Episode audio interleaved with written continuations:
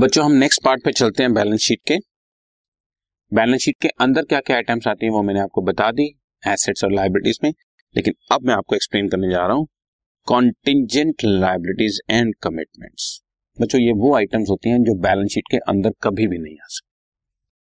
Higher higher level पर जाकर हम आपको समझाते हैं कि बच्चों, तीन तरह के क्राइटेरियाज होते हैं। या आप ऐसे समझिए कि एक क्राइटेरिया होता है जिसकी वजह से कोई भी एसेट या लाइबिलिटी बैलेंस शीट में एंटर कर पाती है, उसको हम बोलते हैं रिकॉग्निशन क्राइटेरिया अभी आप लोगों को डिटेल में जाने की ज़रूरत नहीं है, मैं सिर्फ़ आपको थोड़ा सा बता वो रिकॉग्निशन क्राइटेरिया बताता है कौन से आइटम बैलेंस शीट में जाएगी और कौन से आइटम बैलेंस शीट में नहीं जाएगी। और फिर लाइबिलिटी साइड की जितनी भी आइटम्स होती हैं, उनको हम दो कैटेगरीज में बांट देते हैं, एक रियल लाइबिलिटीज और एक प्रोविजंस और स्टिल कुछ ऐसी लाइबिलिटीज बचती हैं जो रिकग्निशन क्राइटेरिया पास नहीं कर रही होती, इसलिए बैलेंस शीट में तो नहीं जा पाएँगी। बट बैलेंस शीट के बाहर ज़रूर शो करनी चाहिए। यहाँ से जो मैं बोलूँगा, ये आपका ट्वेल्थ क्लास का लेवल स्टार्ट हो जाएगा। बच्चों इलेवेंथ क्लास में अगर तुमने कंसेप्ट एंड कन्वेंशन का चैप्टर ध्यान से पढ़ा और अभी भी ध्यान में हो तो एक प्रिंसिपल था डिस्क्लोजर प्रिंसिपल या मटीरियलिटी कंसेप्ट डिस्क्लोजर प्रिंसिपल ये कहता है कि कंपनी से रिलेटेड या कंपनी के फाइनेंशियल अफेयर से रिलेटेड जितने भी मैटर्स हैं दैट मस्ट बी डिस्क्लोज वो सारी चीज़ें डिस्क्लोज हो जानी चाहिए, ताकि जितने भी इन्वेस्टर्स हैं, या पोटेंशियल इन्वेस्टर्स हैं, या जो कंपनी में इंटरेस्टेड पार्टीज़ हैं, उनको हमारी कंपनी के बारे में पूरी नॉलेज मिले और उनके डिसीज़न किसी तरह के धोखे में ना रहे। बट बहुत सारी ऐसी चीज़ें हैं, जो चीज़ बैलेंस शीट में तो आ जाती हैं बट बैलेंस शीट में नहीं आने वाली भी कई चीज़ें फॉर एग्ज़ाम्पल मैं बड़ा सिंपल केस लेता हूँ कि मान लेते हैं कंपनी पर किसी ने केस किया हुआ पर अभी तो उसने सिर्फ़ सूट फ़ाइल किया है, और अभी वो प्रोसीडिंग चल रही है। हो सकता है एक साल चले, हो सकता है दो साल चले, हो सकता है पाँच साल चले, हो सकता है दस साल लग जाए फाइनलाइज होने में। ठीक है? लेकिन अभी उसको हम बैलेंस शीट में कैसे दिखा सकते हैं? उसको तो बैलेंस शीट में दिखाने के लिए मेरे पास कोई जगह ही नहीं है। क्या दिखाऊँगा? किसी ने सूट फ़ाइल किया हुआ मैं कहाँ दिखाऊँ उसको पी अकाउंट में और बैलेंस शीट ना ये मेरी कोई एसेट है, ना ये मेरी कोई लाइबिलिटी लेकिन कंपनी पर केस है, ये इंफॉर्मेशन पब्लिक को मिलनी चाहिए। अब मैं कहा शो कर?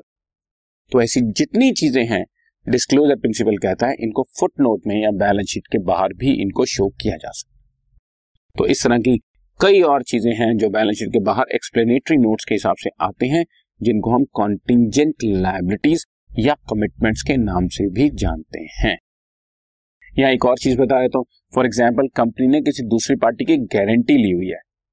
किसी थर्ड पार्टी को ये कहा हुआ है कि ये सेकेंड पार्टी अगर पेमेंट नहीं करेगी तो हम करेंगे।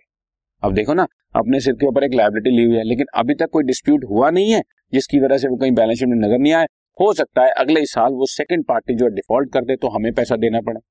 बट ये तो अभी हमें कहीं बताया ही नहीं हमने, ये तो बैलेंस शीट में कहीं शो ही नहीं कर सकते।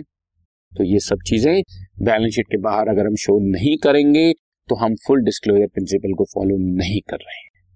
इसलिए कॉन्टिजेंट लाइबिलिटी एंड कमिटमेंट्स भी बैलेंस शीट के बाहर शो करना उतना ही ज़रूरी हो जाता है, जितना बैलेंस शीट के अंदर के आइटम्स को शो करना। अब ये हैं क्या क्या वो बता सबसे पहले कॉन्टिजेंट लाइबिलिटी देखिए कॉन्टिजेंट लाइबिलिटीज को कॉन्टिजेंट इसलिए बोला है। देखिए, दो ही तरह की लाइबिलिटी बनती है। एक रियल लाइबिलिटी और एक कॉन्टिजेंट चलिए, और आपकी कन्वीनियंस के लिए थोड़ी डिटेल देता हूँ। तीन तरह की लाइबिलिटीज को आप कैटेगराइज कर सकते हैं। Real liability provision and contingent liability real liability वो जिसके बारे में हमें पता है, कब देना है पैसा, कितना देना है, किसको देना है। प्रोविज़न वो जिसके बारे में हमें ये तो पता है कि देना है ऑलमोस्ट श्योरिटी के साथ पता है कब देना है। लेकिन कितना देना पड़ सकता है इसके बारे में अभी श्योरिटी नहीं है। एक्यूरेटली अमाउंट नहीं पता लग सकता। फॉर एग्ज़ाम्पल हमारे डेटर्स में से कुछ बैड डेट्स तो होंगे, लेकिन कितने होंगे हमें कैसे पता? वो तो जब होंगे, तब होंगे। तो जब ऐसी आइटम्स आती हैं तो उनको हम प्रोविजंस की कैटेगरी में डाल। और फिर नंबर थ्री आइटम ऐसी चीज़ जिसके बारे में हमें पता ही नहीं है कि देना भी है या नहीं देना। या देना है तो कब देना है, कितना देना है? और शायद देने की बजाय लेना ही बन जाए। ऐसी लाइबिलिटीज को बोलते हैं कॉन्टिजेंट लाइबिलिटी ऐसी लाइबिलिटी जो बेस्ड अपॉन अ कॉन्टिजेंसी हो that is called contingent liability और कॉन्टिजेंसी वो होती है, कोई फ्यूचर अनसर्टेन इवेंट जिसके ऊपर हमारा कोई कंट्रोल नहीं है, जिसका रिज़ल्ट फेवरेबल या एडवर्स दोनों हो सकता मैं अब बिल्कुल जड़ पे पहुँच चुका हूँ आपके साथ। कोई फ्यूचर अनसर्टेन इवेंट जिसके ऊपर हमारा कोई कंट्रोल नहीं है, जिसके रिज़ल्ट फेवरेबल या एडवर्स हो सकते हैं, ऐसी चीज़ को बोलते हैं कॉन्टिजेंसी और कॉन्टिजेंसीज पर बेस्ड अगर कोई लाइबिलिटी है केस चल रहा है, पता नहीं क्या हो। कॉन्टिजेंसीज पर बेस्ड कोई लाइबिलिटी हो तो that is called contingent liability ठीक है जी? राइट पूरी डिटेल बता दी मैंने तुम्हारे को ट्वेल्थ लेवल पे। राइट ना? अब आप इसको समझिए। Contingent liabilities are liabilities which have not arisen जो अभी तक आई नहीं है but may arise upon the happening of a certain event अगर ऐसा हो जाता है, अगर केस हार जाते हैं तो देना पड़ सकता है। The liability itself is uncertain ऐसी चीज़ों को तो कॉन्टिजेंट बोलते हैं बच्चों। इट मे और may not involve the payment of money हो सकता है देना पड़े, हो सकता है ना देना पड़े, हो सकता है लेना ही बन जाए। The amount of contingent liabilities never shown in the liabilities कभी भी लाइबिलिटी साइड पर दिखा ही नहीं सकते हैं बच्चों। These are always stated in the notes to account below the balance sheet balance sheet के बाहर ये बच्चों यहाँ पर छोटी सी मिस प्रिंटिंग नज़र आई है stated stated in the notes ठीक। कॉन्टिजेंट लाइबिलिटीज में क्या क्या आ जाती हैं? Claim against the company not acknowledge debt simple बात आ गई। किसी ने कंपनी में क्लेम किया हुआ लेकिन अभी हम एक्नोलेज नहीं कर रहे हैं। अभी हम मान नहीं रहे हैं कि हमारी लाइबिलिटी है कि नहीं। तो ठीक है प्रोसीडिंग्स चलेंगी, जैसे भी होगा। गारंटीज गिवन बाय कंपनी आपको बता ही दिया। मैंने गारंटी दे दी है। पता नहीं कब देना पड़े, हो सकता है ना ही देना पड़े। लेकिन उसने जब डिफ़ॉल्ट किया, देना पड़ेगा। और कितना देना पड़ेगा, पता नहीं। Other monies for which company contingent liability इसी तरह से कुछ और चीज़ें भी हो सकती हैं, जो कि कॉन्टिजेंट लाइबिलिटीज में कवर हो सकते हैं। जैसे कि मैं आपको एक छोटी सी बात और बताता हूँ। आप ऐसा समझिए कि मैंने बिल्स ऑफ़ एक्सचेंज एक बीआर मुझे किसी से मिला और वो बीआर मैंने डिस्काउंट करा लिया। अब ऑन द ड्यू डेट उस पार्टी ने बैंक को पेमेंट करना है। अगर उसने बैंक को पेमेंट कर दिया तो गुड नहीं तो मुझे देना पड़ेगा ना बैंक तो ये भी तो एक तरह की मेरी कॉन्टिजेंट लाइबिलिटी है। तो ये सी टाइप की कैटेगरीज में आए थे। Other monies for which companies contingently liable ठीक और इसी तरह की हमारी कुछ कमिटमेंट्स भी होती हैं, जो हमने कहा होता है, हम पूरी करेंगे, लेकिन अभी तक पूरी नहीं हुई, या उसका पूरा होने का टाइम नहीं आया बट अभी वो पैसा भी नहीं दिया तो उसको कमिटमेंट में शो करेंगे।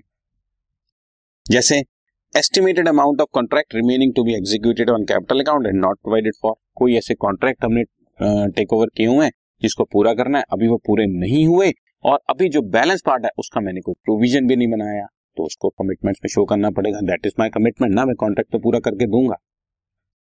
Uncalled liabilities on shares and other investments partly paid if the company holds partly paid of shares of the other companies as investment ये भी मैं तुम्हें अपनी लैंग्वेज में एक्सप्लेन कर देता हूँ। मान लो मैंने किसी दूसरी कंपनी के शेयर परचेज किए हुए हैं और वो सौ रुपए वाला शेयर सिक्सटी रुपीज़ कॉल्ड है और मैंने साठ रुपए दिए हुए हैं। अब चालीस रुपए पता नहीं कंपनी कब मंगाए। जब मंगाएगी तब देना पड़ेगा कमिटमेंट है।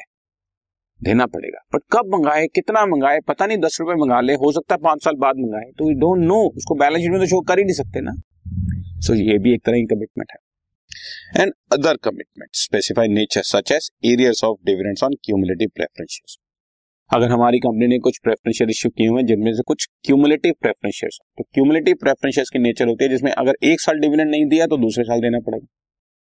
दो साल नहीं दे पाए तो तीसरे साल देना पड़ेगा। तो कब हमारे पास प्रॉफिट्स होंगे? और कब हमारे पास सरप्लस होगा, ताकि हम डिविडेंड दे पाएँगे। लेकिन in any case this is commitment देना तो है बट अभी डिक्लेयर नहीं किया, इसलिए लाइब्रेरी साइड पे शो नहीं कर सकते। ठीक है ना? तो ये भी मेरी एक तरह की कमिटमेंट तो ये सब चीज़ें बैलेंस शीट के बाहर फुट नोट्स में शो करना ज़रूरी हो जाता है। अब, अभी फुटनोट नहीं गए एक्सप्लेनेटरी नोट्स कह दे, या अलग से कॉन्टिजेंट लाइब्रेरीज एंड कमिटमेंट्स के हेडिंग्स कह दे, जो मर्ज़ी कह लें बट इसको बैलेंस शीट के बाहर शो किया जाता है। Okay okay? Done this podcast is brought you by Hubhopper शिक्षा अभियान अगर आपको ये पॉडकास्ट पसंद आया तो प्लीज़ लाइक शेयर और सब्सक्राइब करें और वीडियो क्लासेस के लिए शिक्षा अभियान के यूट्यूब चैनल पर जाएँ।